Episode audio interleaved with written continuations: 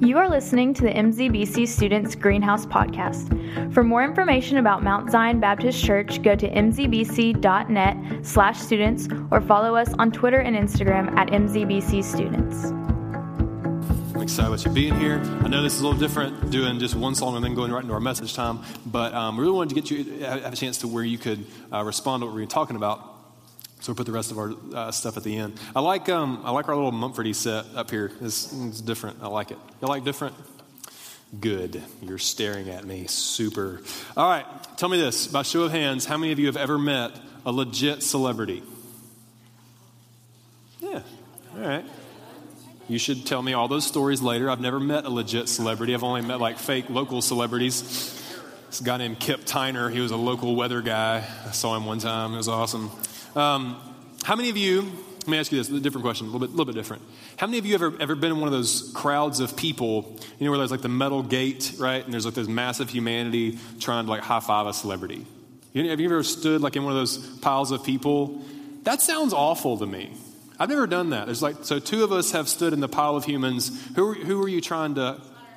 Okay. Oh, cute. Hannah, who are you trying to, who are you trying to high five? Beebs. The Beebs. Wow. That's perfect. She's like, I do it all over again. It was totally worth it. Right? I, I, have never been in one of these scenarios, but I, I, can imagine. I can imagine being in one of these piles of people trying to high five some celebrity or whatever. And uh, I know exactly where I would be. Because, because you know, you, have seen this. You've seen like the pictures or whatever, and there's the, the metal guardrail and the cops and stuff, right? And there's the three or four people like deep and they're all kind of leaning over one another and their arms can make it out far enough where they might get to like touch a different human which they're touching like 30 humans there's this other human they got to get a high five from right and but if you're not in those first three rows of people you're just out of luck Right? I always feel bad for those people that they didn't quite get there early enough or whatever, and they weren't like mean enough to push to the front. And so they're, they're row four, and they're just standing there with their iPhone, like, it's not where I'm not even going to try to reach you. I'm just going to take a blurry picture of the side of your head, right? I know where I would be. I, I wouldn't be rows one through three. I probably wouldn't even be row four because I don't care about blurry pictures of people's heads. I'd be the guy in like the last back row. I would have like made my way to the back. I'd be standing with my arms crossed, looking annoyed. Jerks. That's how I'd feel. Like I would just be in the back, being annoyed and frustrated about all the mean people that made it up to the front. That's what would happen to me. Eh, there's something very real about that, where, where there's, it feels like some people make it, and some people get to experience stuff, and sometimes we're kind of in the background, and we actually don't get to, to fully engage. We don't get to experience what they get to experience. We're stuck in the back. Sometimes we feel like that with Jesus, don't we? Where there seems like there's some people, maybe some people in your friend group, who just are closer to Jesus than you. Like somehow they got to the front of the pack, and them and Jesus are like sharing secrets or whatever, and you're the you're the chump that's like back here in the back row, like with your arms crossed, looking frustrated. Sometimes it feels like maybe there's some people in greenhouse that just get it on a different level than you or something, and, and somehow I don't know if they arrived early to the party or what, but they've they've arrived, they get to have this experience or whatever, and then you don't. Sometimes we, we, you feel like you're, you're stuck in the back where there's so much stuff between you and Jesus. If it's other people are further ahead of you, but this in life, there seems like there's so much, so many things that get stacked up between us that no matter how hard you were to reach out, no matter how hard you were to stretch forward and try to try to make contact, you'd never get there. You ever feel like that? That no matter how hard you reach, no matter how hard you stretched out, you're just, you're, you can't you can't reach him.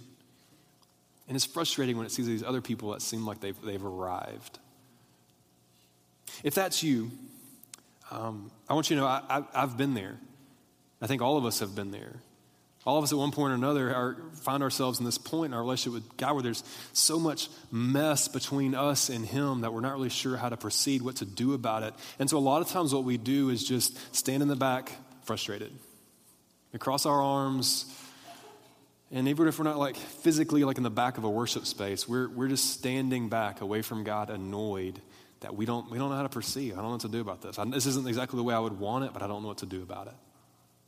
So, what do you do about that? What do you do about that? If you feel distant, if you feel like you just can't connect, what do you do? There's this beautiful story in Luke chapter 19 is where we're going to be tonight. Um, and it's a story that, uh, that speaks directly to this about what do you do about this distance. But the, the problem with this story particularly um, is that there's a nursery rhyme like little like little kid story about it. So if you're if you've grown if you've grown up in church, you know this song, and then that makes this passage seem trite and childish, when in reality it's nothing but. So this is one of those passages you're really familiar with if you've grown up in church, and, and, it just washes over you, and you don't listen to it, you don't gain anything out of it because your head just immediately goes to this dumb song, and it completely destroys your interaction with God's word. So if we can, we're going to not go back to like VBS world, okay? And we're going to just take a, a new perspective, new eyes at the story of Zacchaeus, that wee little man. Luke chapter 19, and the story begins in verse 1. It goes all the way through verse 10. And it begins, and it says that, that Jesus uh, was, he, he, entered into Jericho. It was a town, it was a big town, and, uh, and was passing through it. He wasn't like going to go stay in Jericho for a long time. He was just kind of making a beeline through Jericho. He's passing through, so he's not going to be there for like weeks on end.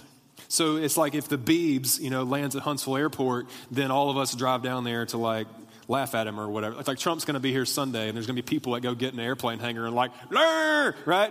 And that's going to be their experience. Going to get back on an airplane, he's going to leave. So Jesus is passing through, just like Trump's going to do to us on Sunday, and uh, and it was a thing, right? So a crowd of people, uh, a crowd of people gather around, and they're like swarming around to see Jesus. Exactly that same scenario. There's this crowd of people, they assemble, and they're swarming around Jesus. It says that, uh, behold, there was this guy there named Zacchaeus. And it says that he was a chief tax collector and was really, really rich. All right, so that's, that's important to note here. Um, Jesus repeatedly uh, in his ministry would talk about the barrier that wealth creates between people and God. He repeatedly talked about this barrier that wealth creates between people and God, where it just, it doesn't, wealth does something to you. Wealth does something to you where it, it, it, convinces you that you're powerful and independent and that, that you don't really need God. And that's problematic. Um, so, so, repeatedly throughout Scripture, it talks about how, how wealth can be this really strong barrier between uh, people and God. And additionally, tax collectors were basically thieves, they were just generally rotten people. So they, uh, it's not like how we do our taxes. You go to like your tax person or, you know, you, uh, what's the app? Uh, TurboTax or whatever. They didn't have TurboTax. They had Zacchaeus, and Zacchaeus got to make the rate whatever he wanted. So he had a, he knew what the rate had to be, and if he wanted to fudge a little bit, add a little bit on, he got to keep that. So he's literally taking like stealing money from people dishonestly that are that are his, his friends and neighbors. So it's this guy who's got this barrier of wealth in his heart. He's got this barrier of thievery in his heart. And so he's, he's not somebody that you're going to just imagine coming out of the gate being really close to Jesus. All right? So Jesus passing through. There's this huge crowd that forms, and Zacchaeus has this very real barrier between him and God.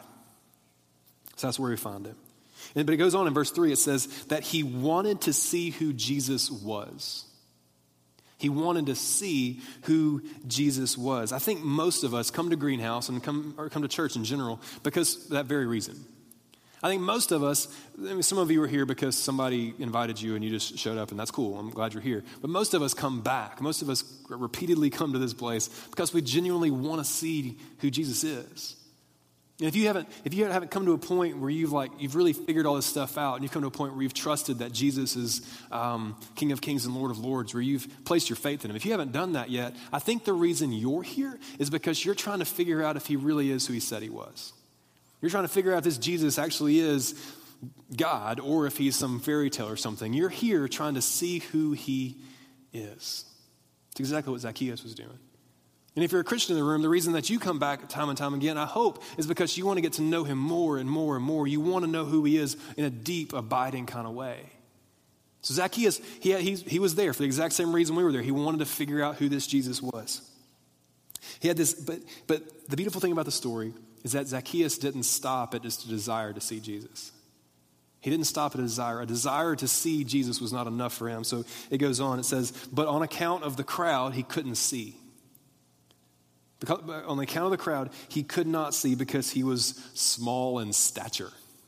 That's embarrassing. You get in the Bible and talk about how short you are. Where are my short people at? If you consider yourself short, would you just own up to it? I'm with you, man. And so when I hang out with our 10th, 11th, 12th graders, I feel very, very short. You're all jerks, all right? Like, I just, I just I don't know what happens. Like, people in ninth grade now, every ninth grade guy gets taller than me. And if you're not, I like you. Way to be. Way to hold off, right? At least make it to like junior year. I mean, at least be fair to me. But anyway, so, so I get this. I get, I get what it feels like to be, you know, kind of the shorter guy in the room sometimes. And so Zacchaeus is in this crowd and he, he can't, he wants to see who this Jesus is. He's come for this express purpose to try to figure out who this Jesus is. Same reason we come to places like this to try to figure out who this guy is, except he can't even lay eyes on him. You ever been, have you ever been to a concert? Just nod your head with me if, if this is you. You've you ever been to a concert and it's like floor level seating or something, or a show or something, you're standing on the floor, and even if you're like fifth row or something, you're like right there, and there's like monster tree people everywhere, right? And you end up having to do this like stupid bob and weave thing. You're like, like trying to like look through their armpit holes and stuff to try to like get a shot at whatever it is you paid, you know, $60 to see, and all of you get to see is the back of some guy's head. Just want to punch it, just, but you're too short, you can't reach it, right? So you've been in these situations, so that's exactly what's going on for him. He's, he's too short, he can't, he can't see. He wants to see Jesus, he wants to see who Jesus is. He's not there to see a show, he actually wants to get to know him. He wants to figure out is there anything special about this guy? Is there anything real here? He wants to see, he wants to figure it out, but he can't. He's, he's literally, physically blocked from being able to figure out who this Jesus is in a deep and a real way. So I'll ask you this, a little bit metaphorically. What's blocking you from seeing Jesus? What's blocking you from getting to experience Jesus in a real way? What's, what's standing in your way? Man, those, those of you who are here just trying to figure it out, trying to figure out who this Jesus is and if, if he actually is who he says he is. I'll, we'll talk to you for a minute. Man, I know, I know that you have questions. I know that there's some fuzzy detail stuff going on there. We're like, I'm not really sure what all this part means or why y'all talk about this a lot.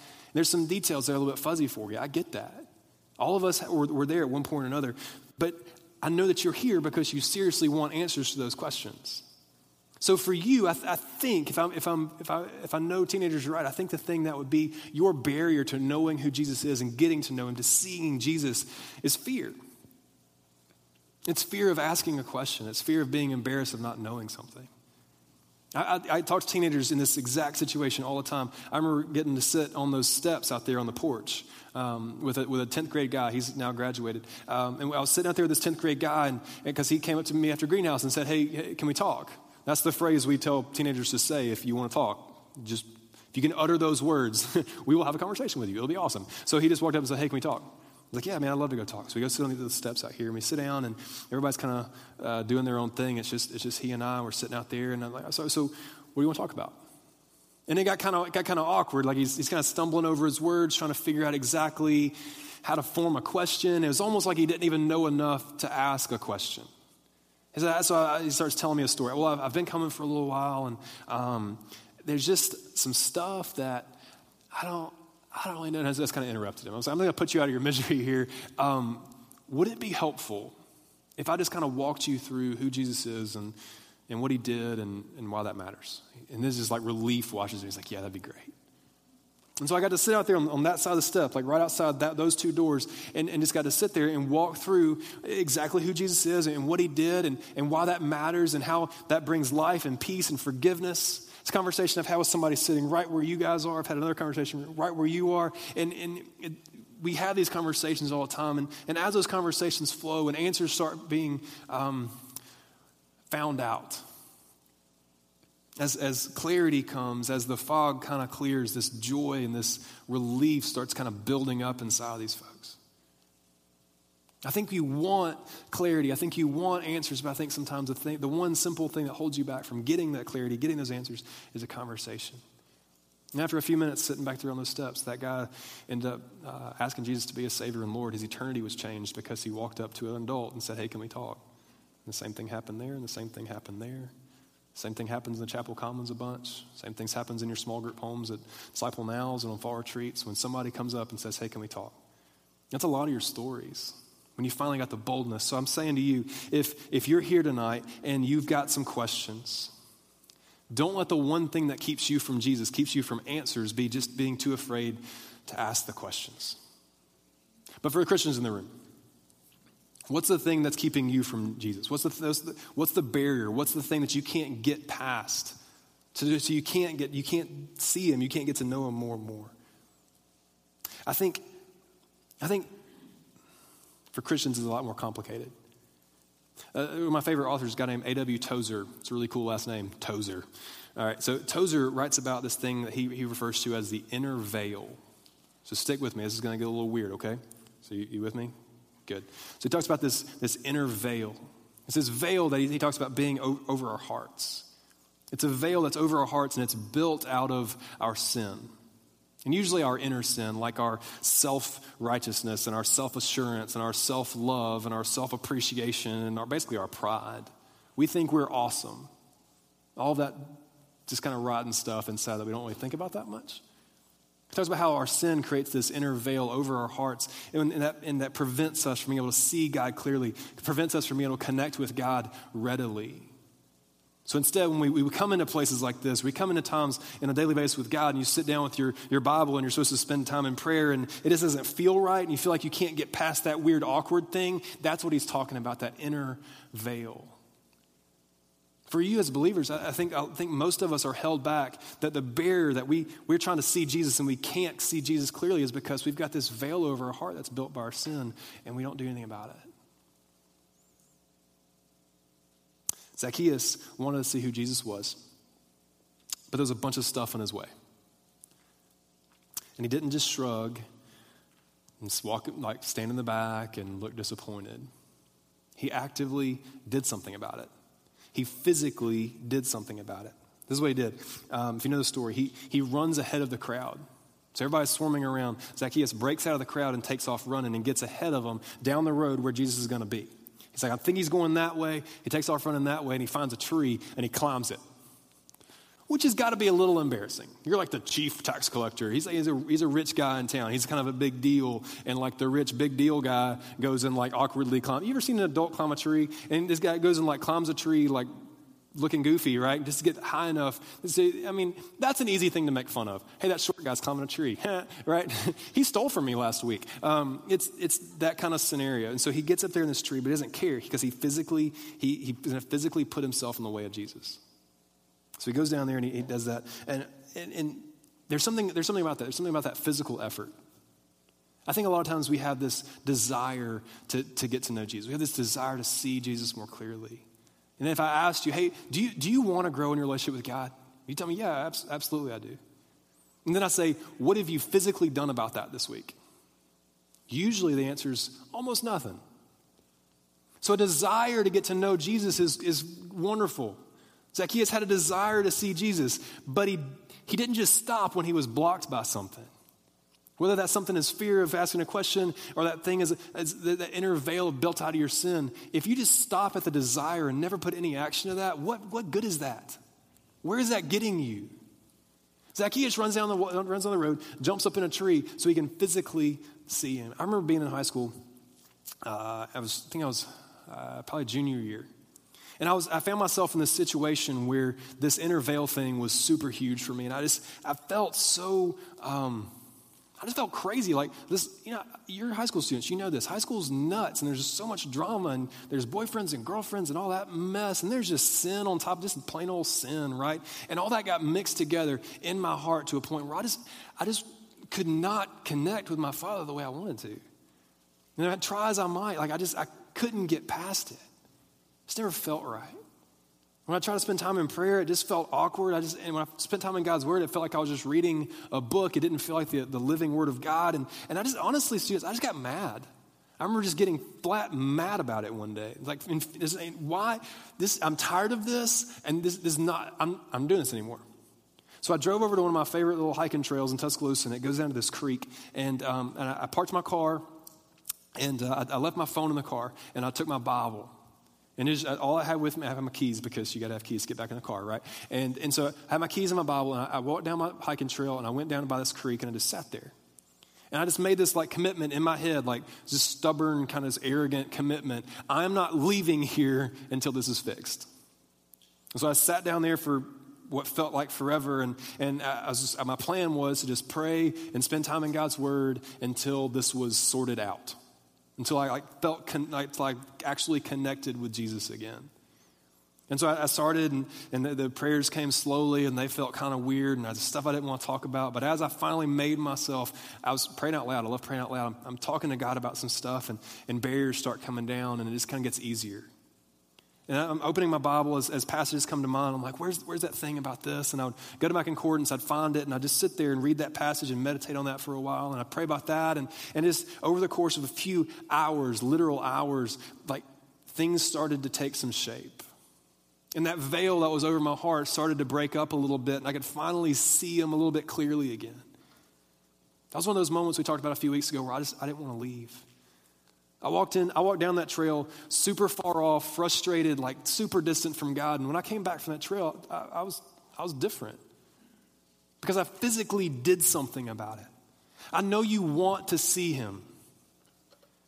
Are you physically doing anything about it? Because the desire is not enough, students.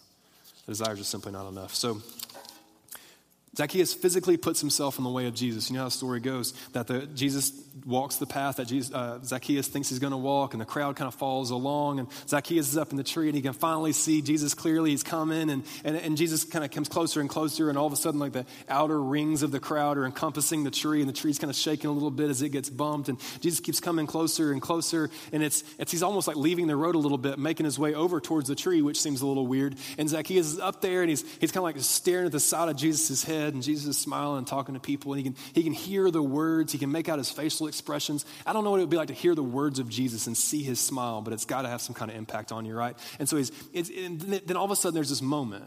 You know that moment when you're staring at somebody absentmindedly across the room, and then you, you make eye contact with them, and it's real awkward? And you're like, oh, goodness, I'm hmm, sorry. I'm that super creepy kid staring at you. My bad, bro. Uh, like that's what happens the entire time I preach. Every time I'm like, I make, I just like bounce eye contact, and everybody's like, oh gosh, like every time, like I just dink, I got you, right? She looked away. So, and then that's, so he has this moment with Jesus. He's up in the trees, staring inside Jesus' face, and Jesus turns his head and looks at him. That's got to be weird. And so I'm sure Zacchaeus like looked away. Oh, sorry, I'm staring at you. It's awkward, right? And then Jesus doesn't just smile and kind of give him, hey, how you doing? You doing good? All right. Can talk to my crowd here, right? He doesn't do that. He, he makes eye contact with him and keeps coming and comes closer and closer, right? And he, he gets to the bottom of the tree and he looks up at him and he calls him by name. He didn't ask him his name, he called him by name. He said, Hey, Zacchaeus, why don't you hop on down? Uh, because not only am I talking to you, which is pretty cool enough, um, let's go hang out at your house. I'm having dinner at your house. Um, I don't know if you like cleaned up or whatever, but God's coming over. Um, so I hope you did. All right? And they had this little conversation. Zacchaeus jumps in out of the tree like, you know, full squirrel, like, oh my goodness, what? And he comes out of the tree and, and, they, and they, go over to, they go over to Zacchaeus' house and, and, and Jesus spends the day with the guy in the tree. He spends the day with the guy in the tree that's basically the biggest thief in town. He spends the day with the guy on the tree that was one of the only people that physically put himself in a position where he was going to run into Jesus. See, students, the truth of the matter is that I know you want to see him. I know you want to know him. I, want to, I know you want to know him more. But no matter how much you want him, he wants you more. That when you put in this much effort, he puts in all of the rest of it. No matter how much effort that you're putting into your relationship with God, He's put in every amount of effort and able to, in, in order to have a relationship with you. He literally left heaven and came here for us. Didn't just come here, He literally died for us so that He could have a relationship with us. He put in all of that effort, and all that we have to do is put in just our little bit. Reminds me of those passages Reminds me of those passages like the, the James passage we always talk about. If you draw near to God, He'll draw near to you. This passage where He's promised never to leave you or forsake you. Where, like you, no matter how far you feel distant, He hasn't, he hasn't left. That's that sin in your heart. So I'll, I'll, I'll ask you this. Well, as the, the passage continues, uh, basically Zacchaeus is radically changed by his time with Jesus. We don't have time to go into all that, but he's radically changed by his interaction with Jesus. It's verse uh, 8 and 9, and you can read that on your own when you have time. But after he, he spends time with Jesus, um, Jesus kind of summarizes the whole event for us. He kind of puts a nice little bow on it, wraps it up, and, and Jesus says this about himself. He says, For the Son of Man came to seek and to save the lost. He said, The reason I, basically, the reason I did this, the reason I want to come meet with a guy like Zacchaeus, the reason he wants to come meet with people like us is because the reason he came is to seek and save messed up people like you and like me. I know you seek him. I know you want to seek him. I know that it feels hard to seek him. He's seeking you harder.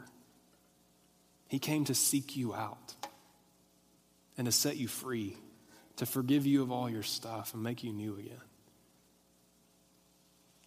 Desire is not enough, students. You've got to put some physical effort into this. And whatever amount of physical effort you do put into it, He will honor that. So I want to give you a couple of challenges. For those of you who are here for the same reason that Zacchaeus uh, climbed a tree, that you don't know Jesus yet, but you just want to like get your eyes on it and try to figure this thing out, figure out who he is. You don't, you don't, you don't like really know him yet. You haven't trusted him with your life or anything. You're just trying to figure it out. For you, I, I would, I would say this: we would love to help, and that's all we want to do. If you ask somebody for, around here for help, nobody's going to shove anything down your throat. Nobody's going to push anything on you, or nobody's going to be super weird to you.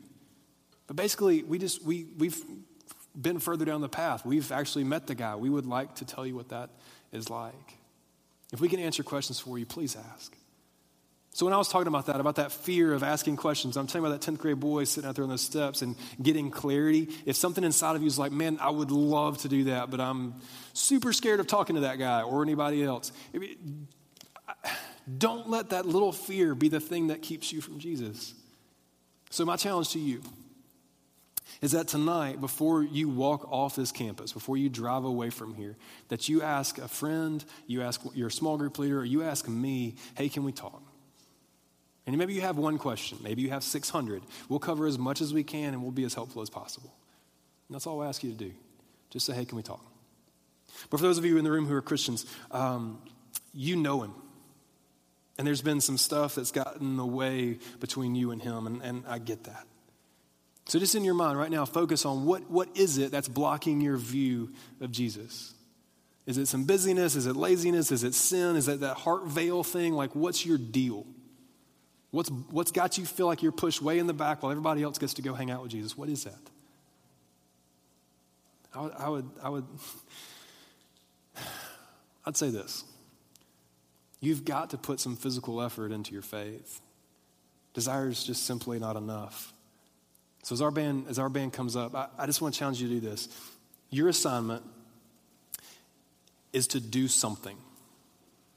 Do something about that veil. Do something about your heart. So, as our, our that's the reason our band's going to come lead now, and I'm going to get out of their way so they can do their thing. Um, that's the reason our, our, band's coming right now is because uh, right now you have an opportunity to get to uh, sing along with, with them some truths back to Jesus.